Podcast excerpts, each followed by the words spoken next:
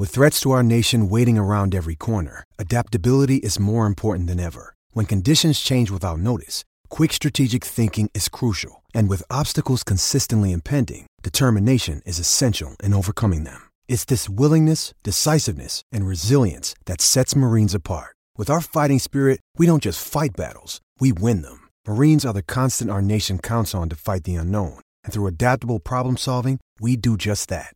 Learn more at marines.com. What's up, guys? Welcome back to another edition of the Glory UGA podcast. We want to start like we uh, usually do here and thank each and every one of our subscribers for helping us out here and keeping this show afloat and uh, just being incredible. You guys are the best. We have we might not have the most listeners. Actually, we definitely don't have the most listeners, but uh, we definitely have a loyal crew, and we are greatly appreciative appreciative of each and every one of you. So thank you guys, definitely. Um, as you know, I'm Tyler, and here with me on the other end of the line back today is my coach Curtis. And as most of you are aware, we had our first scrimmage of the spring last Saturday. Uh, we wanted to, you know, we were going to talk about this on Monday or Tuesday show. But we also had some big baseball news to cover, so we kind of put this off a couple of days into the week here. But uh, we had the scrimmage Saturday. You know, of course, it was closed to the public. You had family and alumni. And there there were people there. I actually got to go to um, go to the scrimmage two years ago when Fromm was a, a, here in the spring as a true freshman, um, but haven't been able to finagle my way back in since then. So I don't have any firsthand information to talk of, just some information here and there that I've been able to kind of pick up from various sources. But uh, we did do some situational stuff. Like Kirby is uh, very he's big time on situational stuff, which I which I love. I think that's his attention to detail coming out there. But then we did do some true scrimmage stuff as well with the ones versus twos, three versus threes, and then we even did some one versus ones at the end there to close it out a little bit. And uh, as he usually does, Coach Kirby Smart met with the media following the scrimmage to update us on what happened out there on the field. Uh, now he doesn't give us the very unofficial stats that Mark Richt used to give us. Um, you remember all that, Kurt, when Richt would come out and like give us all these like just like random stats? You're like, is that real? Yeah. And, and actually, I, I have to be honest, like it was totally unofficial and probably completely inaccurate. But I was one of the people that ate that stuff up. It's just it's information. We crave information right at this time of year. We don't really know what's going on. We, we don't get to see practice on a regular basis. So we all used to make at least me. I don't throw everyone in that boat, but at least I used to make way too big of a deal over. A lot of us did. But uh, as is Kirby style, he was still even though without the stats, he was very transparent about what he saw out there and in the process, as again he is usually in the process of doing, may have sent more than a few messages to uh, some of his players and fans out there. Uh, so today we're going to report on and then give our take on what Kirby had to say Saturday afternoon after the first scrimmage of the spring. Before we do, though, I do just want to remind everyone out there that is not subscribed to all of our premium content on Podbean that you can go ahead and give it a chance today for only $2 a month. You'll get access to all of our content that we have throughout the entire year the obviously the season, the off season. We talk football first and foremost. That's always our primary focus, but we do also talk other Georgia sports as well. So if you want any access to uh, our basketball talk, baseball talk, even Georgia tennis talk, and of course all the football coverage you could ever possibly imagine, uh, you can subscribe to us on Podbean again for only two dollars a month. All you gotta do is go to our Podbean page. You can access that by going to Podbean and just searching for Glory UGA, or if you uh, are on Twitter, you can go to our Twitter page, which is at Glory underscore UGA. Click on the little profile link there; it'll take you straight to our page. Uh, you click on the little yellow buy now button there on the right side if you're on a PC. It'll be down, scroll down the bottom, it'll be there at the bottom of the page. If you're on a mobile device, you can just click on that little button and then you type in all your information. Uh, you don't have to have an, an account for Podbean. It's an entirely seamless process. It's very, very easy. They'll create your account for you and just kind of give you that information. The whole process takes about a minute or two, depending on how fast you can just type in your information. So, uh, if you like the show and you enjoy what you hear uh, here on our podcast, uh, we'd love for you guys to give it a chance and get access to everything. It would definitely help us out. But enough of that, and let's go ahead and get into the fun stuff today. And we're going to start off with a player that, oddly enough, like we haven't really talked about. I don't think at all. Kerr, have we talked about Jake Fromm? Not much at all. Yeah, I think maybe like the preseason primers we did, but since practice has started the past couple of weeks, I don't think we've brought him up at all. And that's that's kind of odd. You think with with him playing a key position that gets so much attention, like quarterback, and also the fact, obviously, of me being the president of his fan club, guilty as charged.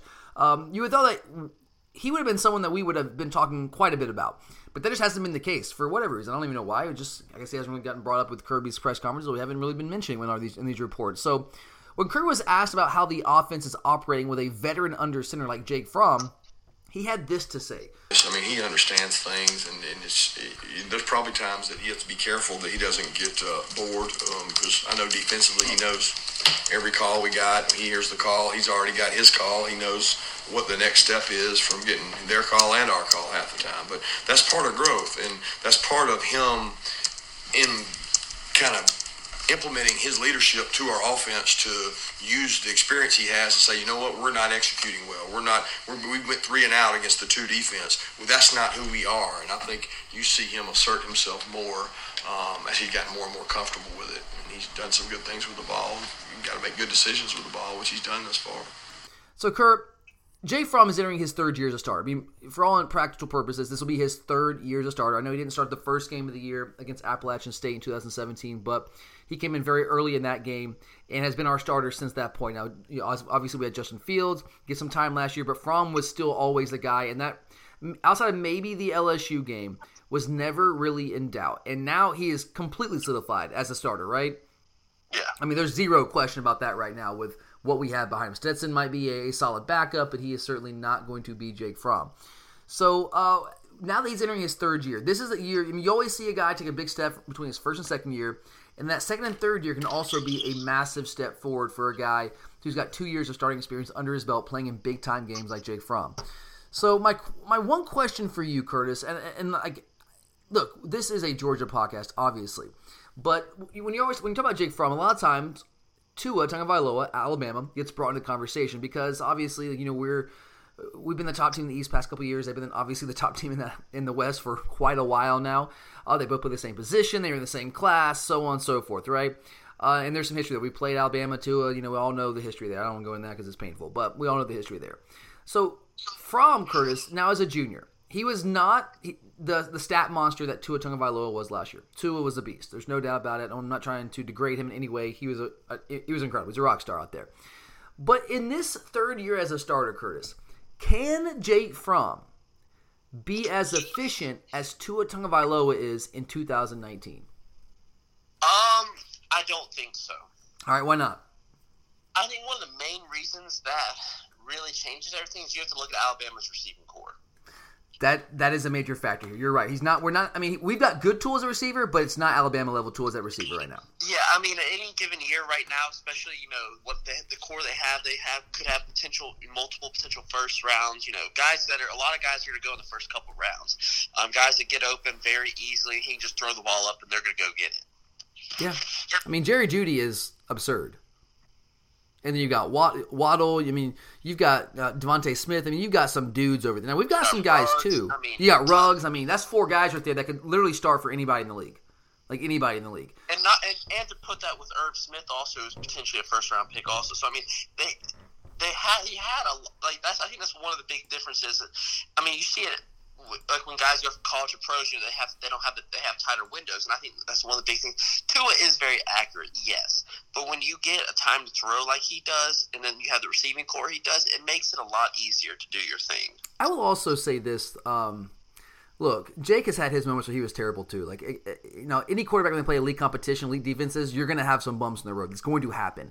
Jake had against LSU. We saw that, right? I mean, that happened. Um, and I, am not making any excuse for that. That was a terrible performance. I've said that many times. It, it's just, it can't happen. Um, but that was just a sophomore quarterback. Um, but Tua, I mean, look, yeah, did Tua run rampant through the SEC for most last year? Of course he did. I mean, he, again, he was incredible. I'm not trying to dog him really at all here, but I do want to like put this in context. When Tua played elite defense, or anything a bordering elite defense, he had some struggles, did he not? He did. I mean, look look at what he did against us. We, uh, if Tua, honestly, it's crazy to say this, but if Tua Tagovailoa did not get hurt in that SEC title game, do we win that game? More likely. I mean, we. I mean, and even the players have said this. I mean, DeAndre Walker talked about this. Uh, I've heard a couple different players. Uh, I think DeAndre Baker said something about this. But we like we game planned for Tua. Like we didn't think that Hurts was going because Hurts hadn't played in a while because I know they had the two quarterbacks, but Hurts had had that surgery right on his ankle uh, and been out for a while. So we kind of, from what I understand, basically game plan for Tua, and it was a hell of a game plan. I mean, we we shut him down like no one has shut him down all year. Now he had a little bit of an injury himself, sure, but like still. If he if he doesn't get hurt and you have a fresh quarterback coming who ha- who had not really prepared for, because again, one's a lefty, one's a righty. It's a different it's a different animal um, with the pressures you call and so on and so forth. we might have won that game. And then you go look at what he did against Clemson. I know Clemson against Clemson. They got behind. He did make some plays, but he also made some horrible mistakes in that game. Did he not? He did. I mean, that pick six early in the game, and that was a killer in that in a game like that. So, uh, I know he carved up most of the SEC for most of the year, but let's be real. I mean, a lot of the defenses he playing were not particularly great. I mean, Missouri, not that good. Tennessee, not that good. Auburn was okay, um, and he was okay. He was pretty good against Auburn. The first half, he wasn't all that good. LSU, he was he was lights out. He was really good, and LSU's got a great defense. That was game good. Like Tua is incredible, but he's human also. Um, and Jake's human. I mean, I'm not saying the answer is probably. Let me ask you this: Is the fact that we have a new offensive coordinator this year with James Coley is run better to even than what we've had under Jim Chaney? Do you think the new coordinator and potential play calling changes from what we've had the first two years uh, Fromm as our starter with Jim Chaney. Do you think that could potentially allow Fromm to post similar numbers or comparable numbers to Tonga Tagovailoa? It could. You know, we know what Chaney, or, I mean Coley's done the past, but you know, it's still a big toss up to how he's learned and what he's changed. Yeah, and like I, I, this is tough for me to answer uh, this question because I think we're going to find out pretty early this year how much of what our offense looked like the past couple years was what Jim Chaney wants looked like, or how much of it is what he was doing what Kirby wanted to do. You know. Because if we run the ball as much as we have the past couple years with new offense coordinator, a guy who's basically had very close to 50-50 splits when he was calling plays at Miami, that right there tells me that Kirby Smart has his fingerprints all over his offense. Now he's not calling plays, not offensive guy, but if that's what happens throughout the first half of this year, it's pretty clear that he's given a directive that he wants us to run the football, um, and it, and that's a very real possibility. So again, I, until I believe, until I see it, I can't believe that Fromm is going to put up the passing yardage numbers at Tagovailoa. But when you talk about efficiency, when you talk about QBR, quarterback rating, completion percentage, yards per attempt, all that kind of stuff, I do want to say this. Now, Fromm was not quite where Tagovailoa was last year in those numbers, but he was not far off. Uh, in, in total QBR last year, uh, which I think is a much better, much more accurate rating of what a quarterback does than than the old quarterback rating. Uh, Fromm was third. Tua Tagovailoa was second. He was right there. Now there was a bit of a gap there. Tagovailoa's QBR was 93, Fromm's was 85. So was it it wasn't necessarily as close as it would see as it would seem if it was two three. The numbers there was pretty far off. I think uh, Kyler Murray was at ninety was at ninety five at number one, so it was much closer between one and two with, with Murray and Tagovailoa than it was two and three with Tagovailoa and Fromm. But still, Jake was not that far off. Out of all the quarterbacks in the country, he was number three behind the Heisman Trophy winner and the Heisman Trophy runner up. That's pretty freaking good. Um, last year in completion percentage, uh, Tagovailoa was fifth nationally at sixty nine percent. Fromm was 11th nationally at 67%, so 2% difference there. I think there's a very realistic possibility with a new coordinator who might give him some easier passes. I mean, think about all the times uh, that Tagovailoa threw a lot of screen passes last year, a lot of those running backs. A lot of those were easy throws where we were throwing the ball down the field. Not that, not that Tagovailoa was not throwing the ball down the field. He did throw the ball down the field. But we didn't give Fromm a lot of easy throws to give him to a rhythm that Tagovailoa did get at times. So I think Fromm could certainly... I mean, I think he could equal the, the completion percentage numbers, right? I mean, that, that is that fair? Like he could equal those numbers? I would say that's fair. Yeah. Now the the other area here is yards per attempt. Now this is where Tagovailoa was elite. I mean, he was second in the country in yards per attempt, eleven point two yards per attempt. That's crazy. Fromm was top ten himself. He was ninth nationally with nine yards per attempt. And he was actually higher than that before the uh, the Sugar Bowl, which obviously put his numbers down quite a bit because that was another not so great performance by Jake or really offense in general. So like there, Fromm was not as. I know people don't want to hear this because especially some people who are the, the Justin Fields fan base, I get it. It's cool. He's a talented player. Um, but Fromm put up elite numbers last year, guys. I mean, that's. I mean, those are. I mean, top three in QBR, top eleven in completion percentage, uh, and top ten in yards per attempt. Those are elite quarterback numbers. Now, I know some people can't get the the image of the LSU game out of their head, and I understand that was a bad performance, but Fromm was not that far off. Um, I think in some of the areas he can be as efficient as Tua this year. I think he can be as efficient in completion percentage. QBR, if his completion percentage goes up, he could get closer there. I don't know if I'm ready to say he's going to be the equal of Tua in that regard. Uh, yards per attempt, uh, if you look at what uh, James Coley did as an offensive coordinator at Miami, he pushed the ball down the field vertically. And I think we're gonna. I think Fromm might have some more opportunities to do that this year. Now he's gonna have to show a little bit more consistency on the deep ball accuracy, but I think he's gonna have some opportunities. I think he can push closer to ten yards per attempt. Again, maybe not quite what Tua's at because he doesn't have the receivers Tua has, and he's not. I, I got. He's not as athletically gifted as Tua. Let's just be honest there. He's not quite that, but Fromm is a great quarterback in his own right, and uh, I think he's gonna have a big time junior season. And if we God willing, get in that title game again and find yourself in the playoff, Jake Fromm is going to be a massive reason why that's the case. Uh, but all right, let's go ahead and move on here. The next one. Uh, now, last week we discussed special special teams to close out the show. We're moved up a little bit here today, uh, but we focused that conversation on Jake Camarda and his potential future as a punter slash kicker, uh, pulling double duty. Now, on Saturday, Kirby was again asked about special teams, but this time he took the conversation in a different direction, saying the following. I'm trying to get find a returner, and if there's one area that say was concerned today, it was probably judgment, making decisions, catching the ball, securing the ball. So return game is probably the most vital. When you say, well, that was a strength last year, but it was a strength mainly because we had experience. So, Curtis, um, are you concerned about the punting situation? I uh, I'm sorry, the punt return and kick return situation, I should say. I so because I mean, it took Mecole a while to take that position because Kirby just did not uh, trust him. Um, you saw how quick, at, especially at the beginning of the time when he was back there, that he would pull him for someone like Terry or someone that he Yeah. trusted to at least just make the catch and make the right. When it was a sky punt situation, when you're trying to just get a fair So, catch, yeah. And I think that's the biggest thing is, um, you know, a game can change the momentum. Everything can change on special teams mistake if you catch. I mean, if you just make a mistake out there. And I think that right now we, I mean, having an athlete is not the problem. But the problem is finding someone we trust to make the right decision, especially when the game's going and it's a crucial moment in the game. I 100% agree. I think that's what Kirby was saying. He's like, the concern today was judgment, making decisions, catching the ball, securing the ball, all that stuff. Um, yeah, I, I think you're right. We have the athletes. I mean, look at how we've been recruiting. We have guys that can actually go out there and run the football and, and be dangerous as return men, but do we feel comfortable with them? And right now, I'm not sure the answer is yes. Kirby's still searching for that guy, as he said. Um, so, who do you see as those potential options at kick and punt return? Um, I think you have to look at Demetrius Robertson. So, you, do you see him as a guy that can pull double duty as a kick and punt return, or does he fit better in one or the other? Uh, he'll probably be better as a kick returner, in my opinion. Um, I think you look at Kearis Jackson. Punt or kick? Um, I think he might be a punt. Well, and when we ask, what's the difference for you, Kurt? When you look at a guy that's going to be a kick returner or a punt returner, what is the difference? Like, what are you looking at when you're trying to determine where a guy would fit? A punt, you want to be a quick twitch guy. Yeah. Um, like Make you miss. you saw with Isaiah McKenzie. Yeah, a make you miss type guy. Yeah, for sure. Because those guys are right on top of you when you catch the ball. You got to make a miss. You got to make that first guy miss, unless it's just a Um, terrible punt. And what about a kicker? What are you looking for there? A kick, a kick returner. Uh, that one you have more straight line speed because you have a little bit of time to build up what build Yeah. up your speed. I think it's straight line speed and vision are the two primary traits you're looking for in a kick returner.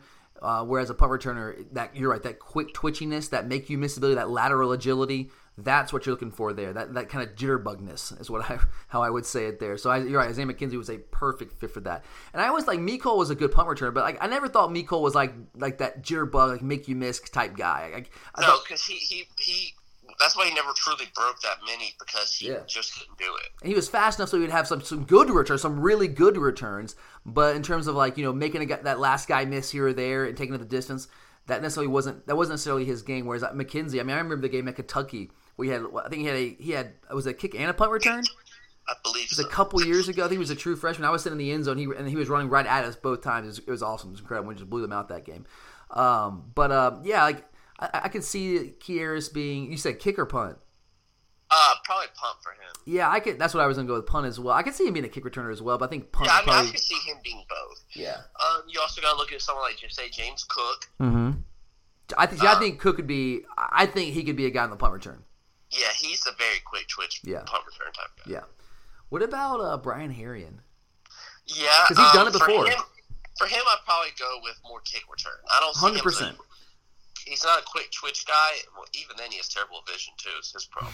But um, Yeah, but I think he. I mean, he's been back there before. I think he's going to factor into the conversation. There's no doubt. Um, what about a guy who's not on campus right now, like Dominick Blaylock, who did that at, at, now he did in high school. It's a totally different level, of course. to But me, he'd be a punt guy. Yeah, I think he. Yeah, because I look and, and Dom is. I, I'm very excited about Dom.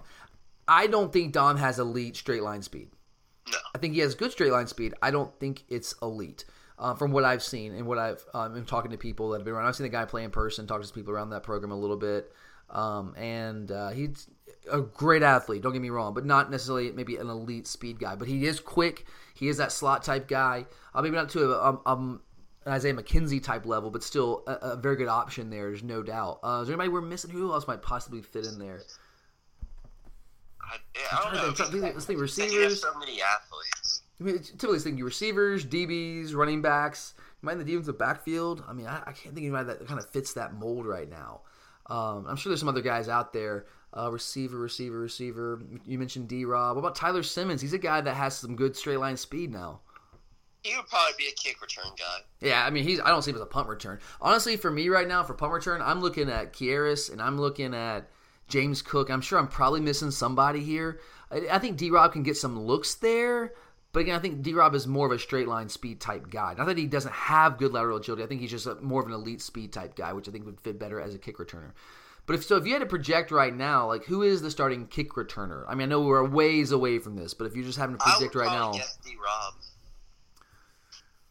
Yeah, I'm gonna go with D Rob or and Herrien and, or Herrien. Yeah, those Herrien's my other guy because um, I think he like he's been back. I mean, like Kirby likes him in that spot. He's been back there and done it before uh, in games, so I think he's certainly going to be a big factor in that conversation. And D Rob is just a guy that naturally you look at what he brings to the table. And he returned, I think he returned a couple kicks for us last year. Got put back there a time or two when we were in blowout situations.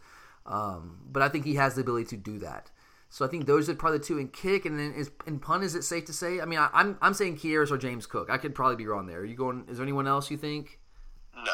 All right, so it'll be interesting, interesting to see how that plays out. And again, I, I wanted to, I wanted to bring special teams. I know it's not as sexy of a conversation as offense or defense, but I, I feel like we forget about it too much, and it's such a critical part of what any elite team does. Is you've got to be not just good, but very good in special teams. So definitely got to make sure we find a guy or a couple guys that can that we feel comfortable with returning kicks and punts. But uh, next up, Kirby was also asked about how the running backs have looked during the spring and responded with this. Good. I mean, we haven't done anything live till today, so today was their first chance. And early on in the scrimmage, there wasn't a lot of places to go. It was tough sledding out there because defense was playing really well. Um, they, they were they were once again probably bigger weapons out of the backfield in the air than just run game we had some nice runs, but to be honest with you, the, the most explosive plays by the backs came by, you know, Brian Herrien catching the ball in the backfield and the linebacker bust, boom, 30 yards. Swift catching a check down, make a guy miss. The things you guys have seen them do. It was not an overpowering run game like you might expect. Uh, now, Kurt, we talked about the running backs a little bit this spring individually, but I want I want to talk about the running game as a whole right now. Um, so I'm going to throw some numbers at you. Uh, in 2017, the year we made a trip to the national title game, uh, we rushed for an average of 258 yards a game. That is elite stuff, top 20 stuff. Last year, not quite as good, but not that far of a drop off, considering you lose two. Uh, I mean, not, I guess not first round draft picks, but two starting running backs. Two guys are starting now in the NFL. So we averaged 238 yards a game rushing last year.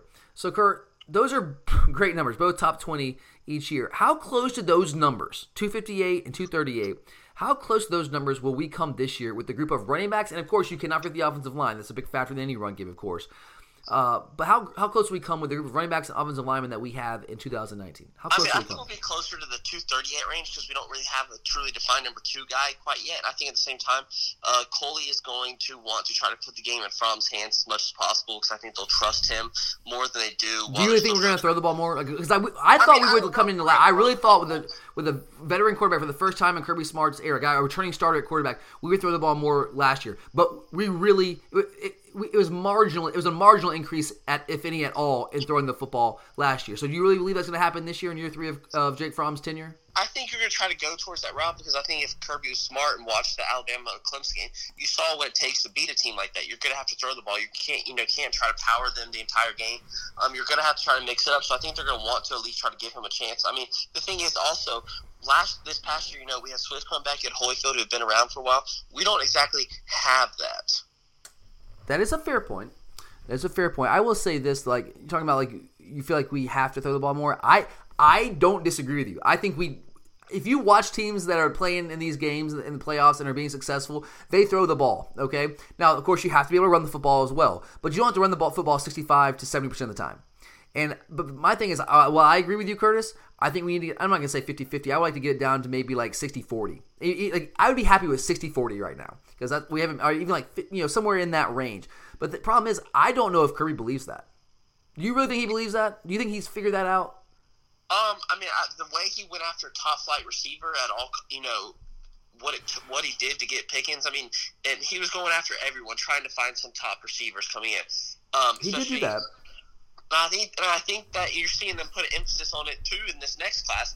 I think they're seeing that it takes that's what it's going to take to beat the top teams. I hope you're right, man. I hope you're right. I just had this fear that Kirby, you know, getting a guy like George Pickens or whatnot, he wants a guy that can be a, because he talks about we want to we want to run the football and throw the ball vertically down the field to loosen the defense up. I, I'm just worried that like he wants these receivers basically as just a weapon to keep defense honest so that we can continue to run the football as much as we have. And I'm a I'm as big a fan of running the football as anybody. That's what we do. I want that is our identity. I get that. That's what we're good at. I understand that. But it doesn't mean we have to run again have to run the football 65 to 70 percent of the time.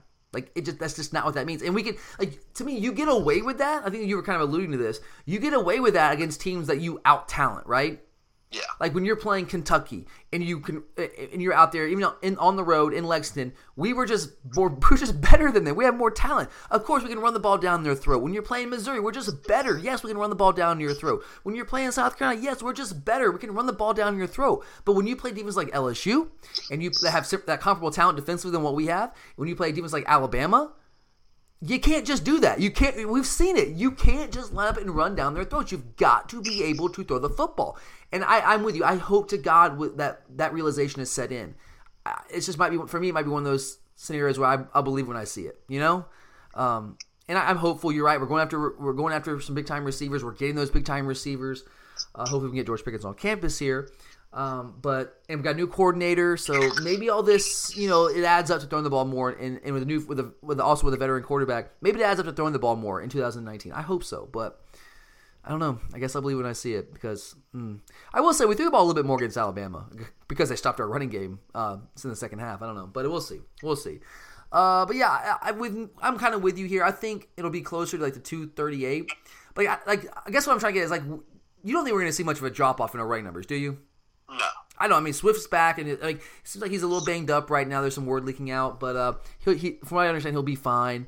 Um, and then uh, Holyfield's gonna be a loss, but like, I think like look if we can if we essentially replaced two stars in the NFL and only lost 20 yards rushing total in this year and still finished in top 20, I think we, we can replace Elijah Holyfield, right? Yeah. I mean, I just I think we can, and I love Holyfield. I love him, and don't get me wrong, but I'm just saying if we can replace Sony Michel, Nick Chubb, and not skip much of a beat, I think we can replace Holyfield and not miss much there either. So just see there.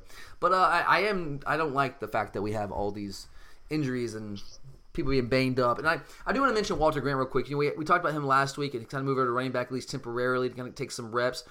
Um, and uh, I think it was Cliff made a good point out there. And like and we, this is you know what we're saying is like with Walter Grant moving over there, what we talked about is like this is just kind of telling that he might potentially um, be losing some ground outside linebacker. If he, like, he was if he was in our plans that much outside linebacker, why are we giving him any reps as a running back, right? Like, but it, it, it's more about injuries than anything, is it not? It is. Especially, you know, obviously with James Cook not being 100%, Kirby's made that clear. It doesn't seem like Swift's 100%. So, like, you know, we have like two scholarship. I mean, really, like one. I guess Herrien's the only one that seems like he's completely healthy right now because Zeus isn't healthy.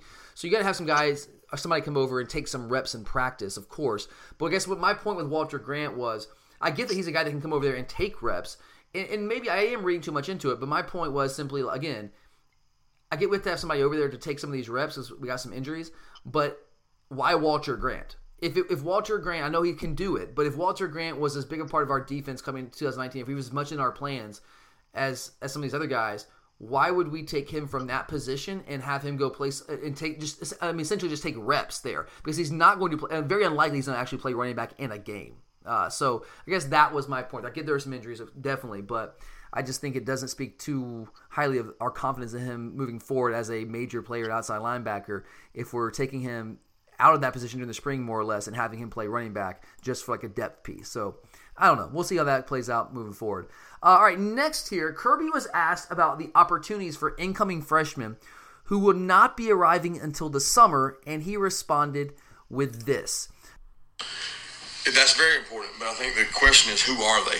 Because you know some of the guys at that position, I always say if you start at two years, you got to get better, you got to grow, you got to learn new plays. Maybe Coach Coley's doing, but at the end of the day, I know Charlie Woerner has played a lot of football here. I know DeAndre Swift has played a lot of football here. So they're going to practice, they're going to play, they're going to get better, they're going to compete. But it's not like they're trying to prove something. Where there's a lot, where, where a guy's got to prove something is a guy that's got somebody coming in and he's not proven.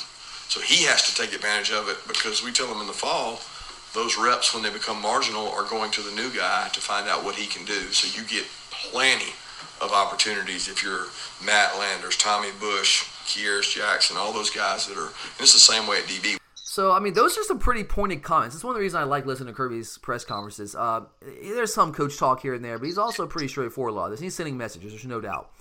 Uh, but, Kurt, taking what he said there, which members of the 2019 class that are not currently on campus right now, the guys Kirby's talking about, the guys that are coming in here in the summer, which members of that class that are not here right now have the best chance to make a move once they get here and get into fall camp and find themselves in the two deep entering the 2019 season? Um, I think you gotta look at Dominick Blaylock. Yeah, for sure. Because receiver right now, like from what it sounds like, I mean, tell me if you disagree. Right now, if because he keeps mentioning the same guys in every single press conference, because receiver keeps getting asked about because it's you know we lost a lot of guys at that position, um, but he keeps mentioning Jeremiah Holloman and Tyler Simmons. Is I mean, right in every press conference, is he not? He is. And to me, what that says is those guys I have confidence in. Everybody else, mm, I'm not sure. Right. So that to me, that says a guy like um, like you mentioned, Dominick Blaylock certainly is going to have an opportunity. And, think, uh, and Dom, do you, do you think he fits more as a slot type guy? Hundred percent. Right, I do too. So, um, and one of the guys that he's kind of sending a message to throughout the media, uh, he's kind of I don't want to say he's been like the Richard LeCounte of last year, but he's kind of you know he's sent some pretty. He's either I've heard from people that are able to watch that situation is, but how confident are you right now that he actually shows up? Um, right now you're hearing good things, so I mean that's at least a good sign. Yeah, I'm hearing positive vibes coming. I mean, I think the, the coaches from understand feel pretty good about it, but with the Gray situation, that can change in a moment. Like you just don't know. Um, so keep my fingers crossed there. Knocking on wood. Uh, yeah, so I think the receiver position for sure. Um, where else are you looking on our roster? Maybe outside of receiver, where there might be somebody coming in this summer in the 2019 I mean, class. it's really hard because the, a lot of positions are so deep already. I mean, maybe Yeah. can look at the defensive line potentially. Yeah, um, absolutely. Who on the defensive line though? Who coming in? I think you and I agreed it was Tymon Mitchell. I think Tymon Mitchell, absolutely, because we just don't have depth at, at the nose guard position. I think I, Yeah. I think Mitchell can play a three technique, but I think he's I think he can also play a zero. We don't have any guys that can play zeros. I think he's going to be a guy that can be a depth piece, not a starter, but a depth piece. And I'm not going to rule out. I'm not going to rule him out because he's incredibly gifted. Javon Walker, as an athlete, that's he's true. yeah. Look, I'm not I'm not going to put the pressure on him and say I expect him to come in and be in the two deep right away. But as talented as that guy is, and I know for a fact that their coaches are very high on him right now, uh, and have been for a long time. Um, but he's going to have an opportunity. Uh, but coming in the summer, mm, that that makes that tougher. Um, I mean, look, and all the DBs are already on campus, right? There's no other DB, right? That's I think they're all here. You got Stevenson, Cine, DJ Daniel. They're all here, right? So they they're all getting reps right now. Um, what about and the linebacker, the inside linebackers are all here. Pretty much the outside linebackers are pretty much here. Um, I'm trying to think offensive line wise. I mean, you've got Clay Webb who's already here. Um, I mean, really, I, I think Travon Walker's a guy to look out for. The receivers for sure. Also, I mean, we're missing somebody here that, that could push for playing time in year one that's not on campus right now. Doesn't really feel like it. Uh, yeah, I mean, and I'm sure there's somebody that's just you know, just I'm goofing on here. So if we are, definitely let us know. And I'm sure as soon as we stop recording, I'm like, oh yeah, we totally forgot about blah blah blah. But I mean, off the top of my head, those are the guys I'm looking at. What, okay, Brett Seither. There you go. Tight end. No. Really? Even with the death Uh, situation? Well, you gotta remember, by the time he comes in, you'll have that Wolf guy in. But how how much like how much of an impact are we expecting him to make? Well, I think that Seither's, the things that hold him back will be blocking. Size, yeah, size for sure, for sure, for sure. And I, um, from what I've been told, John Fitzpatrick's actually put on some good weight, and like he's transformed his body. He looks a lot bigger and better than what he looked last year. And um, from everything I've heard from the sources, the few sources I have uh, that that would be in the know of these situations, um, Charlie Woerner's had an outstanding spring, from what I understand. Have you heard that as well? Yes. I mean, I've heard Charlie has been really good. You know, blocking his tail off, making plays out there in the passing game. Um, so I, I, I feel good with what we have up the top, but I just again depth wise and how we've and it all comes back to the, the conversation with the offensive coordinator. Like, what's going to be different with with the new offensive coordinator? We don't know. Uh, will we use the tight ends as much? I will say Coley has when he was calling plays for three years in Miami, made great use of the tight ends. Um, so I think it's going to still be a key part of what we do offensively. But you're right. Seither's size might keep him off the field as a true, uh, you know, as a true tight end. I think he can come in maybe situationally. Um, but with the death situation, I think he'll have a chance. I don't. I mean, but you're right. The size, at least in year one, might keep him off the field. But uh, no, no, interesting there. All right, and finally, Kirby was also asked. I like this question a lot. I meant to actually, actually put this one higher in the show, but it's all good. Well, it's a good one to close with. Kirby was also asked whether he felt we have any quote difference makers along the defensive line, and he gave this evaluation. He said, difference makers. I, I, think Tyler Clark's a difference maker when he when he wants to be, when he's playing really hard and, and playing quick. Um, in a very unique way, Jordan Davis is a difference maker. I mean, he's he's not explosive quick, but he's a mountain of a man and he's hard to move. And in, in the SEC, you need a guy like that. Um, are you saying an elite three technique? You know, guy that's quick and twitchy. We don't have that right now. No, we're certainly trying to recruit it. So, Kurt, I'm just going to ask you the same question that was put to Kirby Smart. In your opinion, do we have any difference makers up front? And I, I, guess I'm trying to limit this to the three, the zero, three, and five techniques because I know sometimes you have the, the, outside linebackers that do technically play on the defensive line at times in packages. But if you're looking at zero tech, five, uh, three tech, and five tech, do we have any difference makers up front on that defensive line? Outside of the two Kirby Smart mentioned, no. Well, do you think Tyler Clark is a difference maker? I think he can be. I think that when he plays the top of his game like he did at the end of his sophomore year, he can. And this is literally his last chance to make uh, any yes. any impact. Yes, and you guys know I'm big on Tyler Clark. I mean, what he did in the 2017 season, like you said, against uh, in the Rose Bowl against Oklahoma in the national championship game, like he was he was extraordinarily difficult to block. I mean, he was he was wreaking havoc. He absolutely was. But here's my, my, my thing with Tyler Clark. I agree with you that at times he plays like a difference maker. He has that he's he's flashed that ability. But my question for you though, Kurt, is it if you if we're saying that he can be a difference maker, and, and that he is sometimes he's sometimes a difference maker, are you really a difference maker if you're only a difference maker sometimes? I mean, yeah, because we have guys that aren't a difference maker any. I guess like um, yeah, I mean, I, I see what you're saying. I, for me though, when I, when I think of the word difference maker, I think a guy that dominates every single game, and that's not that has not been Tyler Clark. He's been dominant at times in in isolated games, but he has not been a dominant player game in and game out, has he? No, I'm, I'm, yeah. I don't argue with you. Yeah, so I mean, I guess it, it, it, all it's semantics. It all comes down to how you define difference maker. But I agree with you; he can be a difference maker. So you you think he will be that guy more more consistently this year as a senior uh, when you say like it's his money year? Yeah, I would think so. I mean, he doesn't have the opportunity to take plays off and things like that anymore. Yeah, I mean, and uh, from what I've been told, he's he started off a little slow in the spring, but has really kind of kicked into high gear and has really made a difference here. Uh, and Jordan Davis, do you think Jordan like Jordan Davis is not quick and twitchy, but is he a difference maker? He's not a, a guy who go get you sacks and a bunch of tackles for loss. but because teams have the game plan for him yeah. now. Well, he just he completes our defense.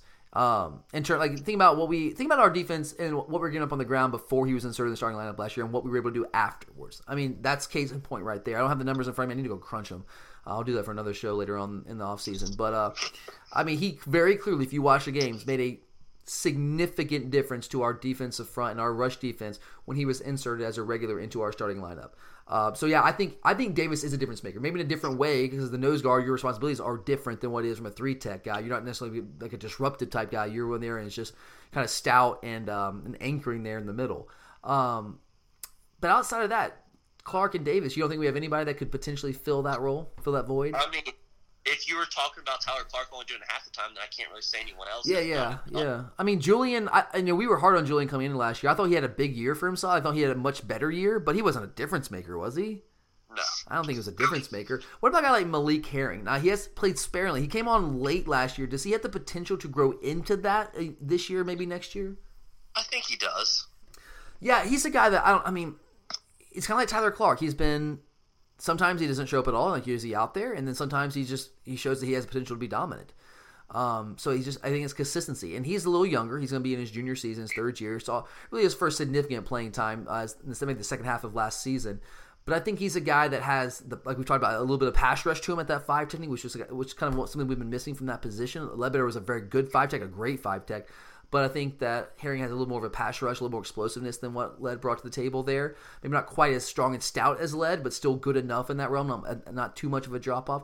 I think he has that potential. He's got to want it. He's got to work and continue to grind. I think he could potentially grow into that. Um, and a guy we mentioned in the last uh, little segment here. And I know it's hard to put this on him because he hasn't taken a snap at the college level. But can Travon Walker be a difference maker? Athletically, yes, but I mean, he's got a lot to learn technique wise Yeah. and things like that. I think it's too much to expect to be a difference maker in year one. Yeah. Yeah, but in year two, I mean, I could see it. I want to see. I want to see him actually play at the college level. But what I've seen of him to this point in his prep career, I think he has that potential. Um, you gotta go. You gotta. And he's a hard worker. You know, and you have all those traits. You put that along with the talent, and he, he should be able to be a difference maker. But as Kirby's saying, like we're recruiting it, we're trying, we're trying to find it. Maybe Travon Walker can be that guy. But uh, we'll see how it all plays out. But all right, guys, that does it for us here today with our week three spring practice report. We definitely appreciate all you guys taking time out of your day to listen in and support us. We can't thank you guys enough. If, uh, if you're not subscribed to the show, please go ahead and give us a, a chance there. It's only two dollars a month. It'll give you access to everything we put out there throughout the off season, season, all that good stuff. But uh, we do appreciate everyone that's already subscribed. You guys are awesome. We'll be back next week. Uh, got another series, uh, eh, eh, dude. By the way, number two in baseball. All right, another series win. Up at number two in the on the national rings. We'll have the uh, conclusion of the regular season in both the men's and women's tennis. We'll have that talk about next week a little bit as well. So check back in, guys. We'll have all that covered for you guys. And of course, we got spring practice to talk about. And that's not going anywhere. But uh, thanks for listening. For Curtis, I'm Tyler. And as always, go dogs.